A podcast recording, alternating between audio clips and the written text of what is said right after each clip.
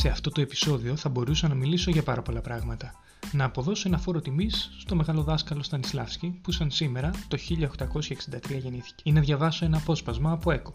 Όχι τα βενζινάδικα, τον Ουμπέρτο, που κι αυτός σαν σήμερα είδε για πρώτη φορά το φως εν έτη 1932. Ή θα μπορούσα να ακούσω μουσική, να ακούσω Μέρλιν Μάνσον ή Σάκη Ρουβά.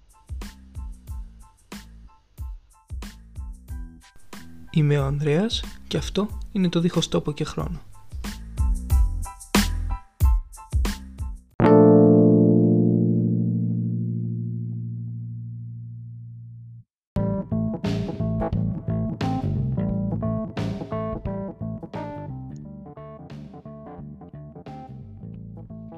Αποφάσισα όμως σήμερα να σας ευχηθώ. Να ευχηθώ το 2021 να μην έχει φόβο. Τι κι αν βγαίνουν προφητείες του Νοστράδα μου για νύχτες ζωντανών νεκρών. Τι κι αν κανένας μας ακόμη δεν έχει κάνει το εμβόλιο. Γιατί είπαμε, οι εμβολιασμοί αρχικά είναι για λίγους. Όχι τους λίγους γιατρούς και νοσοκομιακό προσωπικό που κάθε μέρα έρχονται σε επαφή με χιλιάδες ασθενείς αλλά για τους λίγους που λόγω θέσης έχουν ήδη πολύ υψηλό δίκτυο προστασίας. Γιατί; Με διαφορετικό αριθμό ανθρώπων θα βρεθεί ένας εργάτης, ένας νοσοκόμος ή ένας εργαζόμενος σε μια εταιρεία τηλεπικοινωνιών από έναν υπουργό, πόσο μάλλον έναν πρωθυπουργό. Το ότι έκαναν πρώτη κοινοβουλευτική το εμβόλιο είναι επίδειξη ισχύως προς όλους εμάς, τις πλέμπες, τις δευτεράτζες, και όχι για να δώσουν το καλό παράδειγμα. Πόσο μάλλον όταν οι ίδιοι οι κοινοβουλευτικοί αφήνουν επίτηδες περιθώρια σε συνωμοσίες και συνωμοσιολόγους να αναπτύσσουν τις θεωρίες τους. Εδώ τίθεται το ερώτημα. Το τίθω εγώ. Ένας βουλευτής, ένας υπουργός ή ένας δήμαρχος είναι πιο σημαντικός από έναν οικοδόμο, έναν IT specialist ή μία νυχού; Και επειδή καταλαβαίνω πως η γλώσσα μας μας προσδιαθέτει πατριαρχικά, θα πω μία οικοδόμου, μία IT specialist ή έναν νυχό. Είναι λοιπόν πιο σημαντικός; Και αν ναι, γιατί; Με βάση ποιον αλγόριθμο μπορείς να χωρίσεις την κοινωνία και να πεις αυτός θα πάει πρώτος και αυτός θα πάει τελευταίος. Εδώ, μια ρημαδοπεντάδα έβγαζες όταν έπαιζες μπάλα στο δημοτικό και δυσκολευόσουν να πεις «Εσύ χοντρέ κάτσε τέρμα, εσύ δάσε πρώτη αλλαγή». Γι' αυτό και έβγαζες αριθμάκια. Αλλά είναι υγεία για αριθμάκια. Γυρνάει πλάτη ο γιατρός και εμείς τα βγάζουμε. Όχι τα ρούχα μας, τα αριθμάκια. Γουστούζικο πάντως. να πάμε στο Λιμωδόν, στην Αγία Βαρβάρα πάνω και να τα πετάξουμε όλα. Χρα έτσι. Και να είμαστε σαν να, σαν να παίζουμε σε καλτ τσόντα. Βγαίνει ο γιατρός με φωνή βραχνιασμένου λένε ορμανιώτη παππού. Ελάτε να τα πάρετε κουφάλες. Και τι είναι τα αριθμάκια. Τρόπος επίλυσης προβλήματος αν είναι να παίξουμε και τον παπά. Ποιο παπά, το παχύ που έφαγε παχιά φακή. Γιατί παπα παχύ έφαγες παχιά φακή. Έτσι, ακριβώς. Έτσι να τα βγάλουμε. Ποιος θα εμβολιαστεί πρώτος, με γλωσσοδέτης. Εγώ θα πω το τζίτζιρα το μίτζιρα.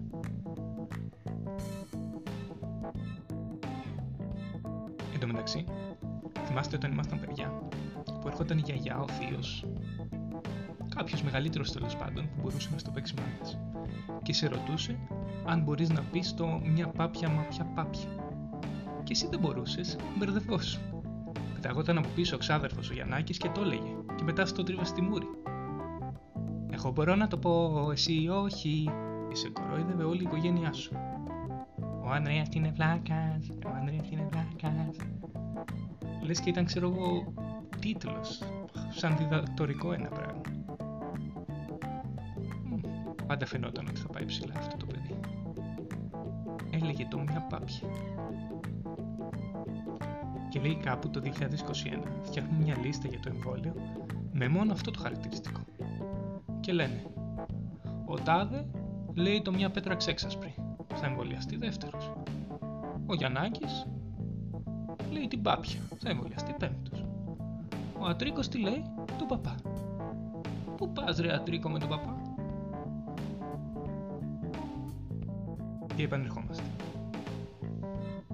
Ποιο διάγραμμα βγάζει στατιστικά για το ποιος θα εμβολιαστεί πρώτος; Και έβγαλε ότι πρώτα θα πρέπει να εμβολιαστούν οι 10-15 κυβερνητικοί, δεν μιλάω για τους συγγενείς των κυβερνητικών, εκεί είναι αλλονού παπά Εμένα προσωπικά δεν μου δημιουργεί κανένα συνέστημα χαράς στο γεγονός ότι οι ηγέτες των κομμάτων έκαναν το εμβόλιο. Γιατί απλούστατα, αν εγώ ανεβάσω πυρετό, θα πάω στο γιατρό και όχι στον πρωθυπουργό.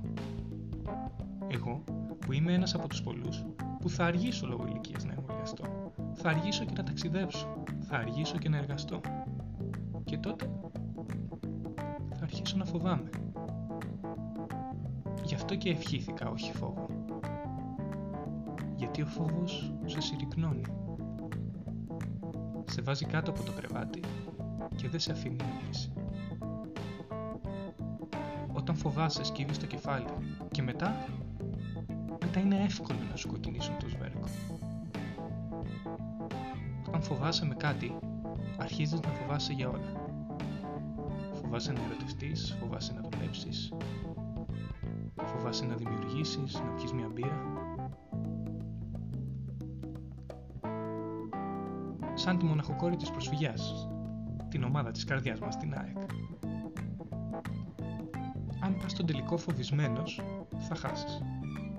Πόσο μάλλον όταν έχεις δεξί μπάγκ βγαλμένο από αριθμάκια και είναι και χοντρός, που κανονικά έπρεπε να παίξει τέρμα.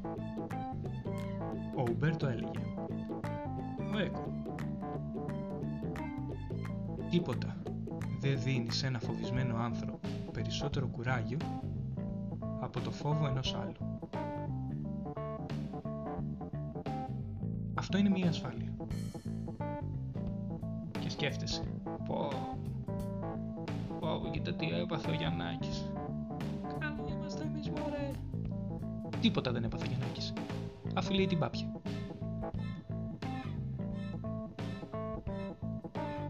αυτούς τους ανθρώπους συγχαίρομαι περισσότερο. Τους «Κάτσε στα αυγά σου», «Κάτσε εκεί που κάθεσαι». Έχουν ένα φόβο για την εξέλιξη και τραβάνε και σένα μαζί τους κάτω από το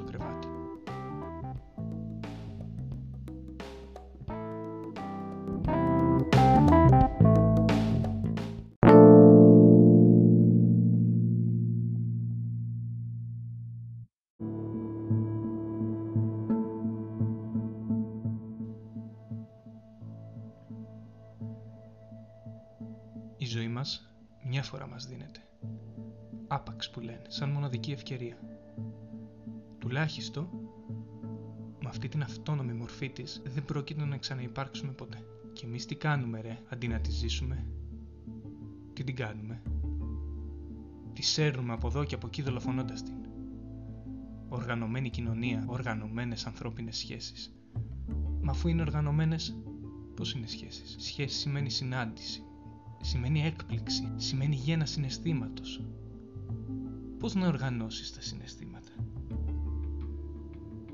Έτσι, με αυτή την κολοεφεύρεση που τη λένε ρολόι, σπρώχνουμε τις ώρες και τις μέρες σαν να μας είναι βάρος. Και μας είναι βάρος. Γιατί δεν ζούμε, κατάλαβες; Όλοι κοιτάμε το ρολόι να φύγει και αυτή η ώρα, να φύγει και αυτή η μέρα, να έρθει το αύριο και πάλι φτούκι από την αρχή. Χωρίσαμε τη μέρα σε πτώματα στιγμών, σε σκοτωμένες ώρες που θα τις θάβουμε μέσα, μέσα στις σπηλιές του είναι μας, στις σπηλιές όπου γεννιέται η ελευθερία της επιθυμίας και τις μπαζώνουμε με όλων των ειδών τα σκατά και τα σκουπίδια που μας πασάρουν σαν αξίες, σαν ηθική, σαν πολιτισμό.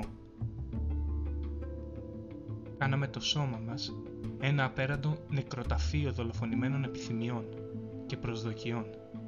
Αφήνουμε τα πιο σημαντικά, τα πιο ουσιαστικά πράγματα.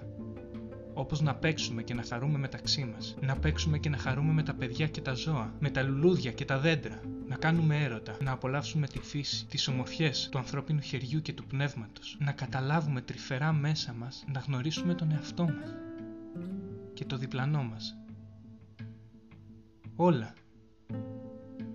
Όλα τα αφήνουμε για το αύριο που δεν θα έρθει ποτέ. Μόνο όταν ο θάνατος χτυπήσει κάποιο αγαπημένο μας πρόσωπο, πονάμε, γιατί συνήθως σκεφτόμαστε πως θέλαμε να του πούμε τόσα σημαντικά πράγματα, όπως πόσο τον αγαπούσαμε, πόσο σημαντικός ήταν για εμάς. Όμως το αφήσαμε για αύριο. Για να πάμε πού;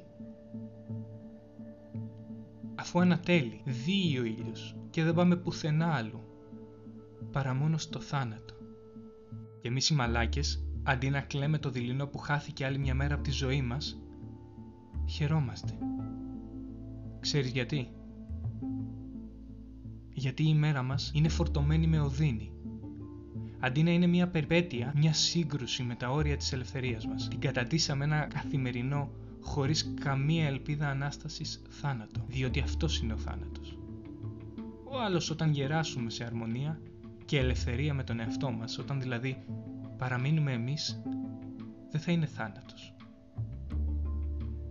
Είναι μετάβαση, είναι διάσπαση σε μύριες άλλες ζωές, στις οποίες αν εδώ, σε τούτη τη μορφή ζωής είσαι ζωντανός, αν δεν δολοφονήσεις την ουσία σου, εκεί θα δώσεις χάρη και ομορφιά όπως η Μαρία που φούνταρε προχθές από την ταράτσα για να μην πεθάνει.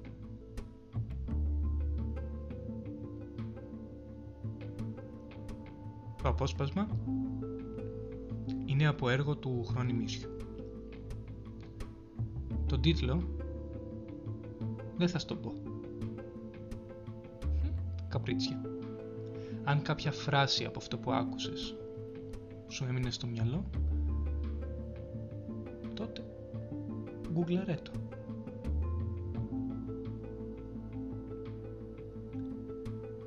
Το 2021 αφαιθείτε στην ανάγκη σας για επανάσταση και όχι στην ανάγκη των άλλων για φόβο.